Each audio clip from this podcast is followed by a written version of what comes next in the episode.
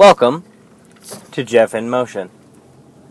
I almost forgot to. Ooh, there's like a pallet's worth of unopened Aquafina in the parking lot. Hmm. Too many witnesses. Anyway, welcome to Jeff in Motion. I almost forgot to do this today. And then a friend of mine was like, I can't wait to listen to your podcast. And I was like, oh yeah! It is Friday. I would have been pissed at myself. Um, if you can't tell already from the tone of my voice, I'm doing all right. I'm doing all right. You know, life's got peaks and valleys, and it's on. Life's on its way up at the moment. How long it'll stay there, I can't tell you. But today, doing all right. Doing all right. Um, don't really have a specific topic today. Um, in podcast news, for those of you that listen to the popular Outcast podcast and its affiliated podcasts, um, we've got two to three additional podcasts coming on. Uh, two of them are still in review, meaning that we need that Bill, Mike, and I all need to listen to a test episode and decide if we want to bring it on. So yeah, that's awesome. You we've got two more podcasts, two to three more podcasts, taking us up to nine or ten podcasts under the Poppin Popular Outcast Productions Network blanket. So that's awesome. Um, sorry, there's a there's a pretty rough turn on my way out of work, and when it's busy, I gotta really focus on it, and apparently I am incapable of speaking while I'm focusing very heavily on traffic patterns. Alright, past the death intersections. Um, let's see what I've got on my list. I'm gonna have to make my list longer because I'm running out of shit to talk about. And I'm not super pissed off at anything at the moment. So, yeah. Um, oh, I got something. Turned in my last final on Wednesday. Um, was super stressed out about it because this one actually had to make a presentation and I had to build a, a pretty complicated site using PHP. Um, basically, I had to build a small blog that users could log in as that it had to be able to detect if the users were an administrator and they'd have to have different functions depending on whether they're a regular user or an administrator. Um, they had to be able to uh, edit their own profile, have a profile, make, edit, and or delete posts. Um, most definitely the most complicated web project I've ever done. Um, and I was super nervous because like the class was already small it started with like 10 people, but by the end of the semester, it had three in it me and two other people. So we've got this final presentation, and uh, I didn't volunteer to go first because uh, honestly, I was nervous. Um, I, I, my site functioned well, but it didn't have a lot of features to it. Like you couldn't upload images, um, you couldn't comment on blog posts, all things that I was like, okay, uh, all right. Then um, the other two people went, and the poor one poor lady, um, a couple of her parts of her site didn't even function, and both of them, um, the design was, I can say as a professional graphic designer, lacking. There were some common mistakes made. I don't want to be a jerk, but yeah. So then, by the time I present, I'm just like, oh, I got this. And um, it's weird being in this uh, graphic design or in this web design major because I've got a uh, I've got a feeling I haven't had since I was in like kindergarten where I'm worried I won't get an A on things. Because this so far has come very natural to me and I like it a lot. Um, and I know it's something, whenever I uh, am talking to my wife, I was like, I don't know, I just, I don't want to drop below my A because right now I've got a 4.0 in the major and that's great. And she's like, What are you, your brother? And um, I know I've talked about my brother on here before, but I love the kid. But man, he makes me jealous because he is just, he is one smart motherfucker. And um, in high school, he was very much, you know, gotta get an A, gotta get an A, gotta get an A. And indeed he did. Uh, now that he's gotten to college, he's relaxed and become like a real functioning person, which is awesome. Because I love, I like, I love him. I've always loved him. But now I could easily hang out with him for hours and we'd be cool. Like he doesn't annoy me at all anymore, which those of you with younger siblings know that that's a thing when you're kids. Um, I don't know where that came from. I guess just a way for me to subconsciously brag that I'm doing well in school at the moment. Yeah. Yeah, now I feel guilty for bragging. Oh well. That's me, I suppose. But now, for the first time in like three, two, three years, I've got a summer break because I did not have the money to take the summer semester I needed to, so I'm taking that class in the fall, which I'm actually going to have to take on campus, which I do not know if work will let me or not. So that is some. No, I'll have to take it in the spring. So I've got about a year to worry about that and figure that all out. Here's hoping I'm in a position where I can actually go to class. Yeah. Mm, I'm very hungry. The diet's going alright. It's going alright. I gained 0.2 pounds yesterday, though. That made me sad this morning. At least it wasn't like anything more than 0.2 pounds. the smallest increment my scale weighs. Or, yeah. Yeah. But I'm hungry. I'm ready to go home and eat some vegetarian chili. Anyway, I gotta think of something interesting to talk about.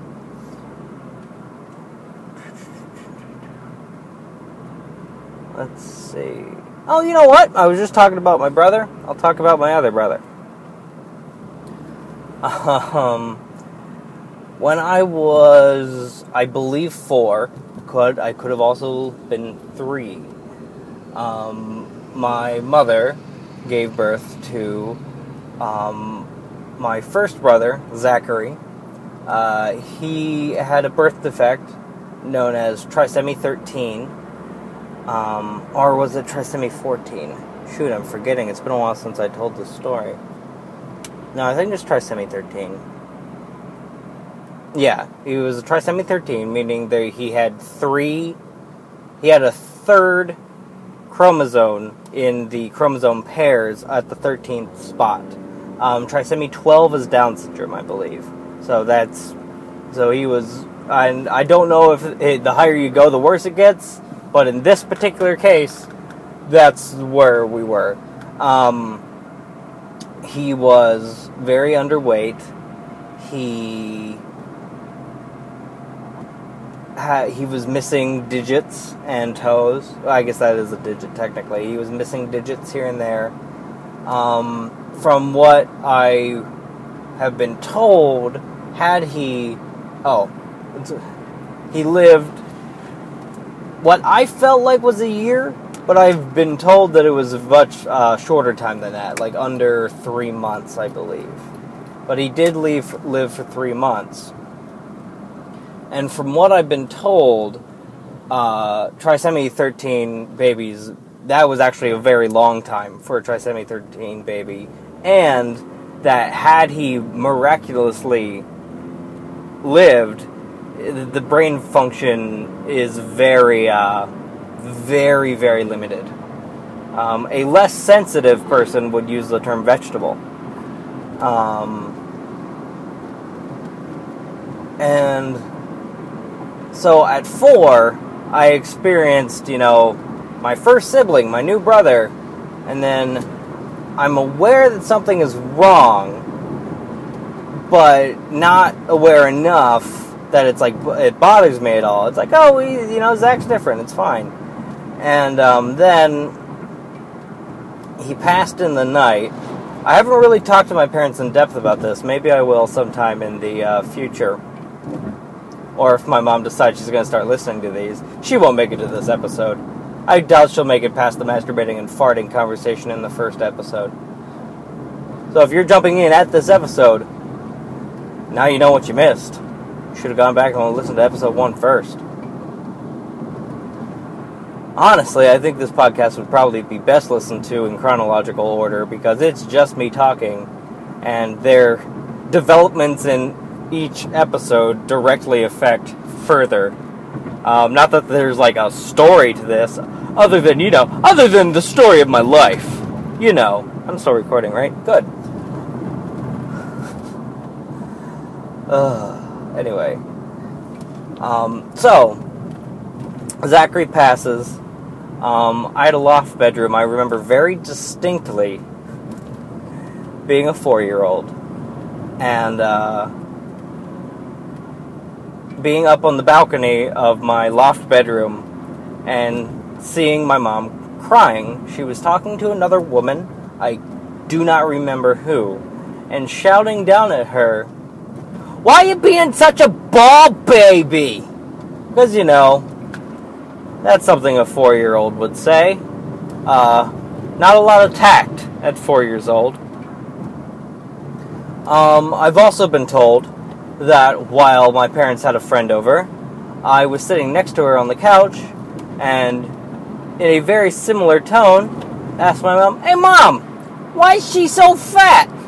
So, um, I was with the why she's so fat, it was basically I was ignored, and fortunately I didn't press the issue. But it explained to me, um, that that is not a thing that you say um, in the presence of somebody. And I don't remember if I was in trouble or not, but I do remember the the message sticking. Uh, yeah. But, so I don't remember my parents' reaction to why it being such a big bawl baby, but I do remember saying it, and the fact that I remember saying it means there was probably a significant reaction to it. maybe that was where the guilt started. I don't know. But because of this, because of experiencing life, death, what have you, in a very short time period, while I was four, four not 14, um, death has always just kind of been a fact to me. It's, uh, like, I'm not bothered by it, especially if it's if you see it coming. Like, if a grandparent dies, no one's surprised, you know? It's, um, they're old. Old people die. That's what they do. You know, everybody dies. But the older you get, the less surprised I'm gonna be, honestly. No offense to any old people out there listening. And, uh, but even but even like you'll you'll hear down the through the grapevine that someone you went to went to school with died, and my biggest reaction is like, oh, what do you know? Now, granted, I haven't had anyone very close to me die that is a friend. Um, it's all been family, which, granted, I'm very close to my family, or um, acquaintances at best. And because death is just a thing, I tend to. It's not that I'm not don't have tact. I just kind of am just like, oh, sorry, and then move on with my day. Um, I think things that are tactless, Like when I found that someone I went to high school with committed suicide, my very, very first thought was, oh, well, he was a massive jackass to me. So whatever. I knew better than to say that. Especially because I worked with his aunt, I believe. Um, and I don't think the atheism really uh, helps with the whole not thinking that death is a big deal. It's a thing that happens. And you'd think, you'd think it's odd because death was definitely more impactful when I was Christian. But you'd think it would be the opposite. You'd think I would think death was a, huge, a much bigger deal now with my atheist outlook on life that I know, well, I don't know, but I believe that nothing happens after you die. That your body is buried or burnt, and that's it. You know, the curtain is fallen, you're done. But when I was Christian, you know, you believe that you go up to the to the big cloud party in the sky and everything's hunky dory. But I was deathly afraid of death back then. I wonder why that is. Maybe it was the judgment thing. Maybe because in my current belief structure, uh, I know exactly what's going to happen. I'm going to be put in a hole or set on fire, and that's it. With the Christian Christianity, uh, there was the it was up in the air. It was like, well, I think I'm going to heaven, but there's that chance, that chance that I could be going to eternal fire. That's probably what it is. There's no gamble with my belief system now. And I'm, I'm clarifying atheism as a belief system because no one can truly know what happens to you, your consciousness after you die because no one has definitively come back. So, I could be wrong. Um, some people would qualify that as agnostic. I do not. Um, I qualify agnostic as believing there is something you just don't know what. I don't believe there's anything. I'm just not 100% positive of that because it can't be. And uh, also, uh, when people speak of uh, chances of things, this is barely related, but whatever, I'm on a roll. There's a footnote in Douglas Adams' uh, Hitchhiker's Guide to the Galaxy series. I don't remember what it's a footnote of, but it talks about the size of the universe and infinity in general and probability. That is, if something is highly improbable, yet still possible, take any percentage, no matter how small, how insignificant, multiply it by infinite, and there is a 100% chance that that exists somewhere in the universe. Which that's solid logic to me. But then, apply that logic to is there a God? And that equals that there's a 100% chance that there is. But not here. So there's, I believe, that there could be somewhere. Probably. I never never associated the word probably with probability before. Wow, I feel kind of dumb. Anyway, their probability states that it's possible that there is some sort of being that could have created a world. Um, we don't have any kind of science for it, and I don't think it happened here. Um, I'm up with the theories of um, like life seeding. Uh, and what that is basically, it's an intelligent. Oh, here's something uh, important to distinguish: uh, the difference between evolution intelligent design and creationism. Evolution, everybody knows evolution. Um, you know, through essentially just random mutation, trial and error, sexual selection, things like that. Um,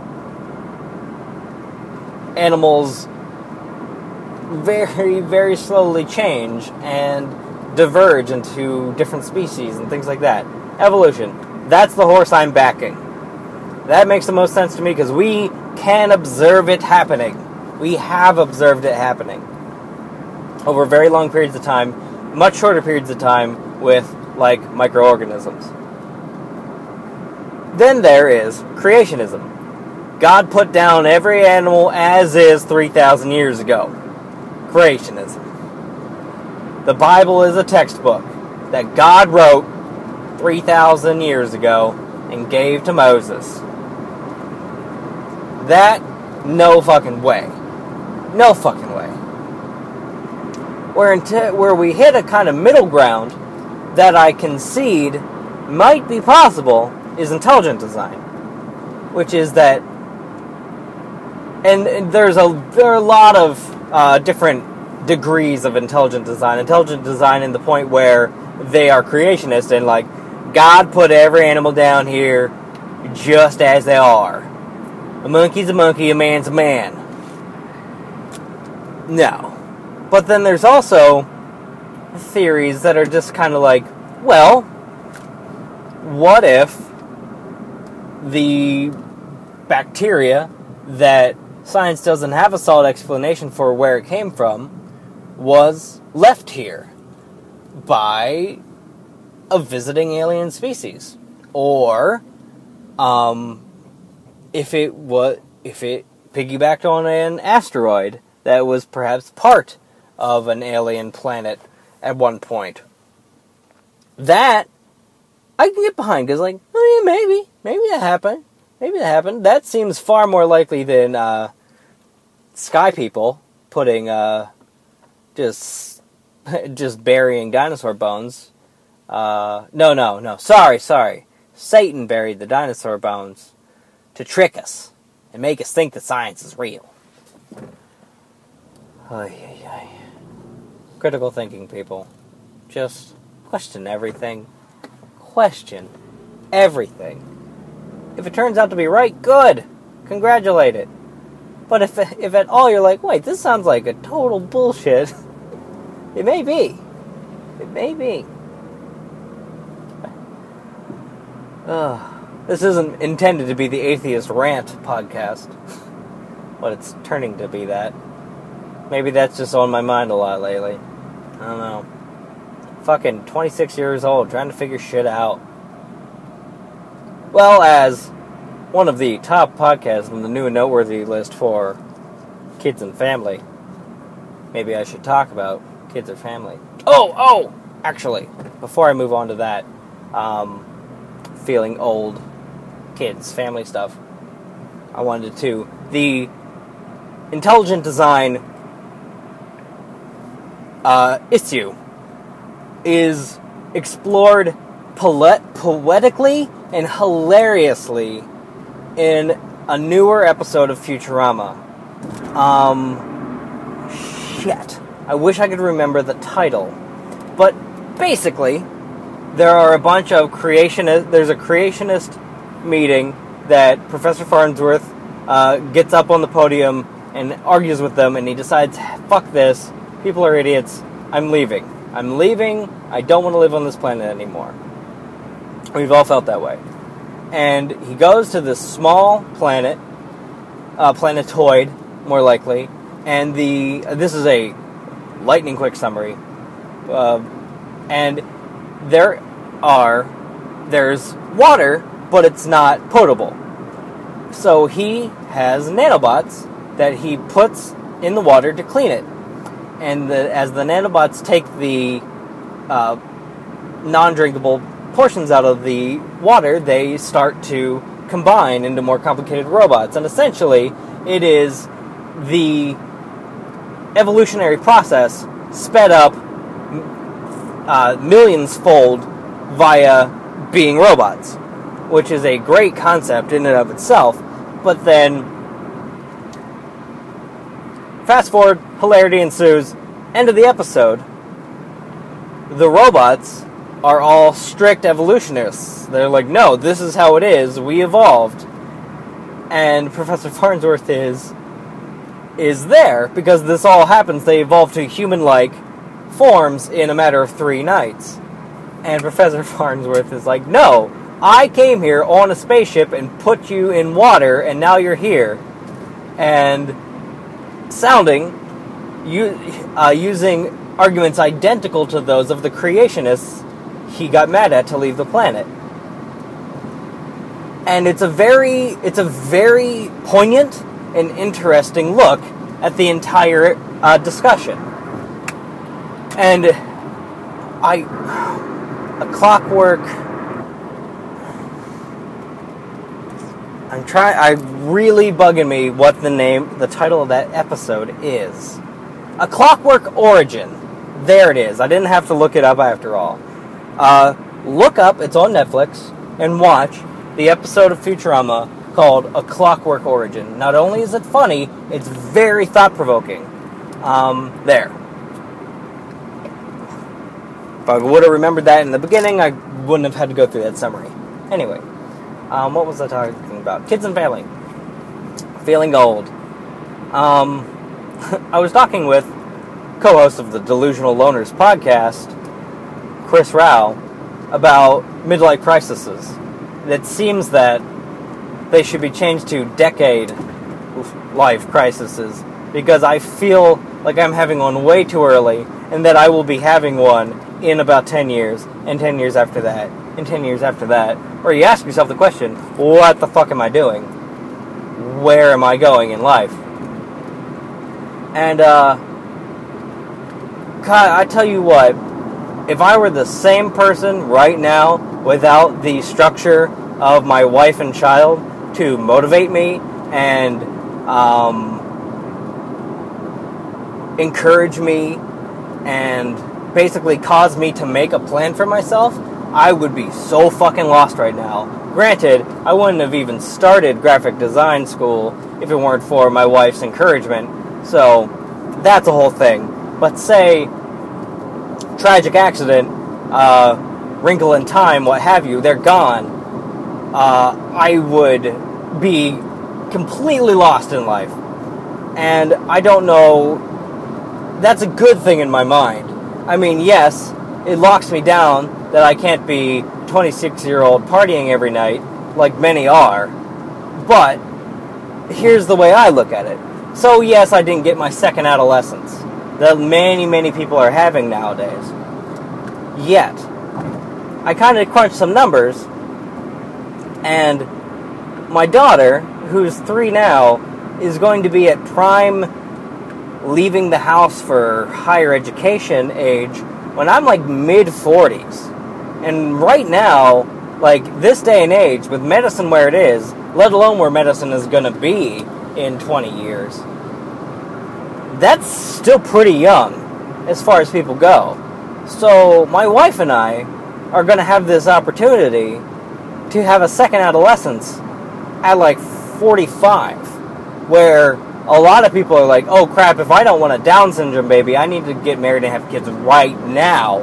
We're going to be like, been there, done that. We've got this awesome daughter who is as old as we were when we had her right now. And it's great. Awesome. We're going to go fucking take a trip to Tokyo. We're going to get drunk out of our mind on sake, maybe find some mushrooms, It'll be great. And uh, it's also worth noting that we've decided one kid only. One because uh, my wife, just the pregnancy process was not kind to my wife. It was very uncomfortable. She hated nearly every sec of it, second of it. There was a week in the middle where she was kind of cool with it. Everything else hated it. Then uh, I don't want to sugarcoat it. For I never sugarcoat this for anybody, and um, people tend to forget how much the like infant stage sucks ass, but I will never forget. Never forget. I tell you what, um, the, I don't have like a good memory of my daughter before maybe six months. And it sounds harsh. It sounds harsh. And future Morgan, as you're listening to this, just take take heed. Listen to my words. It's important when you consider having a child because no one fucking tells you this. One, there were complications during birth. Um, let's see if I can do a speed round here. Uh, that's just too good of a story to slow down, so I'll come back to that. No, fuck it. We'll go into it. I'll talk about uh, infant stage later if I don't have time for it. Another podcast. Aislinn's pregnant. Boom. Um, she's a week past her due date. Boom. She starts feeling light contractions. She's like, all right, I think it's going to be today. I think it's going to be today. I was like, cool, cool. It was like a Saturday or something. It was the day that we had the whole day. I didn't work. And she had already take, uh, left Target. And I was like, all right, we got this. You let me know. We'll throw our shit in the car, go to Geisinger. Uh, we chose Geisinger because they didn't have a nursery. The, the baby stayed with you in the room the entire time you were there. Um, so awesome, cool. But that meant a 45 minute drive from our house. So that was the sacrifice we were making to get to this cool place. Start contractions got start getting a little closer together. Okay, let's go. Go to go to Geisinger. Um, she's kind of dilated, but not a lot. So they're like, walk around for two hours. We're like, that's not something you want to hear. So we do. We do laps around the hospital for two hours. We come back. She hasn't dilated any further. She's the, they're like, you can go on a walk for four hours, or you can just go home and then come back, you know, later when the contractions are more intense. We're like, fucking a. All right, fine. We'll go home. Um, Aislinn is in no mood for anything. But do you blame her? She's a week past her due date, due date and have. Oh God, hiccups. Sorry. And having mild contractions. All right, drive home. Aislinn goes upstairs to relax in bed a little. Um, it's evening. I turn on the oven, throw something in. Aislinn's water breaks in our bed. Now we had fortunately, uh, people who have experienced their water breaking know that oh God, you need a new mattress. We had heard of that previously. We had lined under our sheets the bed with uh, trash bags, so we were cool. We got to keep our mattress. It didn't smell like old semen, which is kind of what amniotic fluid smells like. Not exactly, but kind enough to be like bleh. Anyway, that's something to look forward to, ladies. So fuck, we run to we you know go to the uh, drive 45 minutes. Aislinn's water's broken. She's in soaked pajama pants. Um, not her not her most graceful moment. Uh, we get there, we're like, hey. They're like, oh, hey guys, and we're like, water broke. They're like, oh, okay yada yada yada. The circus continues. We get in there. Uh, Aislinn was so tense that uh, the woman put an IV. It's worth noting that Aislinn despises needles. Um, yes, she's got piercings and tattoos. It's a different feeling. Accept that. Anyway, she the the nurse puts an IV in. She gets a contraction. She tenses all her bu- all her uh, muscles, and the IV shoots out of her arm before the woman can tape it down so she had to put another one in on the other side. Um, this also, the super tenseness was an issue with when she got an epidural, which is a huge motherfucker of a needle they put into your back, which is kind of cool, but whatever. Um, she was so tense that it didn't get in correctly the first time, so they had to do it a second time. Yada yada yada. Um, Aislinn birth. We had a previous agreement that I would be in the room, but she did not want me below the waist because she didn't want me to have post traumatic stress disorder anytime I went down, uh, anytime I saw her vagina. And I've seen enough birth videos, I know what it looks like. Whatever. I don't need to see the particular birth of my daughter. I was there for it, I witnessed it. We all good. Um, alright. Bada boom Baby's born, cut the cord. Uh, they take the baby off. And we're like, oh, okay. And it was 6 a.m. at this point. So we, I try to sleep on my cot. Aislinn is out. It doesn't matter. She's fucking out. It gets to, like, my memory is around 10 a.m. the next day. We haven't seen our baby yet. I'm just like, what is going? And no one has come in. It is worth noting that in the three, the 72 hours we were in the hospital, 14 babies were born. So it was hectic there.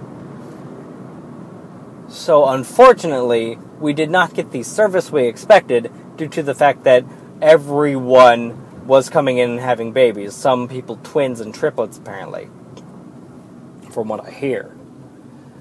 So we get in. But boom. And it's like 10 a.m. My wife gave birth at 6. We have not, not only have we not seen our baby, we have heard nothing. And a woman dressed as a minister walks in our door. And needless to say, there was a bit of panic. Um, I believe the words Jason said is, What happened to my. or, Oh God, what happened? Or something along those lines. This poor woman, she was just coming in to tell us where the chapel was. She had no idea that we had not. that we had given birth to a baby and then heard hide nor hair of it, seen hide nor hair of it for four ish hours with no news. So she was like, "No, no, no, no, no, no, nothing, nothing is wrong that I know of." Um, you know, so that, at that point I was like, "All right, what the fuck?" Um, I make some, I make some calls. I think, I believe we knew she had been taken to the uh, NICU uh, but we did not know why. And I go, I finally make some calls, get a hold of someone, and they're like, yes, she's in the NICU, you can come down and visit between blank and blank o'clock. And Aislinn is still wrecked. She's in rough shape. I'll tell her to stay in bed. I'm going to go take care of it. I'm going to go see what's up. Um, I go down, talk to some people. Basically, what happened was Morgan uh, passed her first feces while being while being born. Um, it could it probably because she was in there a week later than she was supposed to be, and inhaled some into her lungs. Uh, the feces is called meconium. It's a black tar-like substance. Um, so she she breathed poop while being born, basically, and was having trouble breathing. Um, this is not terribly uncommon, um, and fortunately is not uh, isn't terribly serious. Like it doesn't have it happens semi frequently, and they they got a plan. Like babies do die from it, but not often. So that was good to know. So I went back, told Aislinn that, and they're like, you know, you can bring your wife back and you can see your baby. Uh, she's got an air tube in her nose. No, I believe it was a feeding tube up her nostril and an air tube in her mouth and you know she's not having any of that. Um, while we were visiting her in the little like incubator box, uh, she reaches up and pulls the tube out of her mouth, just whoop, pulls it right out, and we're like, oh gosh! Uh, at while this happened, um, a group of like five doctors had just walked up and they were making rounds, and like uh, boss doctor was like, uh, she didn't pull it all the way out, but she pulled it like a baby's arm length out. And he's like, get that out of her mouth before she hurts herself. She obviously doesn't need it anymore. So they do that. She's still got a feeding tube in her nose because the first thing that went into her mouth ever was shit. So she was not interested in anything going near her mouth. This is part of the reason that Aislinn was never able to breastfeed because Morgan wasn't having it. And also, the other part was uh, the lactation specialist was so freaking busy they forgot us, never taught Aislinn to use the pump, never told Aislinn to use the pump. So it was like second day. It was like over 24 hours before someone's like, "Hey, why aren't you pumping?" And we're like, "No one told us." The body had already was like, "Nope, milk's going away. Milk is going away." So we just never. We tried. We really attempted to, but it just wasn't happening. Breastfeeding was not happening, which I am well aware that that is the more healthy option. But when people hear that you didn't breastfeed your child, it's like you fucking it's like you fucking left them out in the car seat overnight every night. They're like, "How dare you? How dare you be so selfish?" It's like, "Fuck you." We fucking tried. Not everyone who used formula did it because they didn't feel like breastfeeding. You insensitive bastards. Anyway, sorry. That's just that was a pet peeve because we got that shit every fucking time we went to the WIC office. It's like, fuck you for not asking why. You immediately criticize us. Anyway. Anyway. I was pretty involved. I was as involved in the pregnancy process as I could be. Uh, we gotten two books, Pregnancy for Dummies, and another uh, another book with a less comical title, and I read them both cover to cover. Aislinn was more, oh, I'm curious about this one thing. I'll go through the contents, read it. I read both of them cover to cover. Um, I had an encyclopedic knowledge of the pregnancy process during the time. I've lost a lot of it now, but I still have things pop up here and there. So I was fucking ready. You know, if I'm gonna do something, I'm gonna do something fucking right. God damn it. Anyway. So, long story, a little shorter. Morgan eventually starts drinking from a bottle. And that was the we need to to see her eating consistently before we can let you leave the hospital. So all right. So I mean, there were little victories here and there. The pulling. Oh, she also pu- pulled the food tube out of her nose the second time we went to visit her. So there's that. Um, she never did end up coming to our room because she was in the NICU the entire time. And you know, as we're leaving the NICU, you know, you because we're like, man, this really sucked that she wasn't there with us. And as you leave the NICU, you know, you're going past a group, uh, you're packing up all her stuff next to some parents. They're like, oh, hey, you're leaving? That's awesome. That's awesome. Um, you know, how long you been here? We're like, oh man, like 48 hours. They're like, you know, us and little Susan, we've been here for like three weeks. And you're just like, fucking A. I'm a dickhead for being upset that my baby was completely healthy, other than the fact that she breathed some poop, and I was inconvenienced for like 48 hours by it. So we ended up leaving not regretting our decisions at all. And, um, and I, that's fucking life for real uh, under a magnoscope, uh, magnif- magnoscope, magnifying glass, spending 48 hours in and out of the NICU. It's some real sad shit there. Um, some uplifting stuff, but not a lot of it. But anyway, so we leave, and then where I started, where where this story started, and then digressed was the first year blows. It is your child is okay. This sounds insensitive, but I'm not lying your child doesn't know who you are until past uh, around six months. It knows mom through via smell, and it kind of knows your dad, but that's about it. Like it's but it's basically mom all the way by smell until about six months because they can't see until around six months. Like they can see shapes and colors barely, but they don't have the ability to focus their eyes. That's why if you look at really young kids and they've got fucking googly eyes, that's why. They don't have the mental capacity to look at things and focus on things yet. And just so they can't really register human faces until around six months. And that's when some emotion starts. Like, they don't they aren't gonna laugh. They might smile, but it's total coincidence. Um, they're just a bunch of loose neurons in this floppy, screaming body slowly connecting, trying to, you know, form a human being. Uh, baby, like human babies, because of the size of our brains, if they were, the brains were developed enough to function like a lot of animals are as they're born. Um, like, you know, a lot of animals will be born and boom, they're walking. Uh, if our brain was that formed, uh, we, they wouldn't be able to get out of a human mother's pelvis. So basically, you know how when you take cookies out of the oven, you have to leave them on the pan? It's because they're still cooking. That's exactly infants. That first six months to a year, there's still cookies on the pan.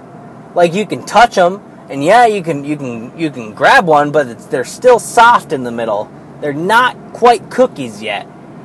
They're pro. They're almost cookies. You've got to leave them on that pan. That's your infant. That's your like. Oh, I see this thing I have. It's awesome, but it's not really going to be a kid until like a year from now. It's just going to be something I got to watch and keep alive. And they, I mean, they, they, they, people don't tell you that, but people tell you, don't sleep. Oh, you don't sleep at all. And fortunately, I uh, deal with uh, lack of sleep a lot better. So my job became you get the baby when they when she wakes up, and I did it without complaining. That you know, like Aislinn took Aislinn took a lot of her during the day when I was at work and whatnot. Uh, I'm not saying that as a complaint, but my job was you take care of the baby when it wakes up at night. So, man, I'm almost home and I don't even know where I was going with this. But yeah, that first year blows. A lot of things about ba- babies blow. A lot of things about having kids blow. But like once you start hitting a year, two years, a lot of cool things start happening too. And um, I'll pro- I'll try and touch on that in the future. I'll try and make a note on that of like why being a parent fucking sucks ass, but it is equally, if not more, awesome. Yeah, I'm gonna earn that fucking number one spot in kids and family, motherfuckers. Yeah, alright, I gotta get a picture of myself.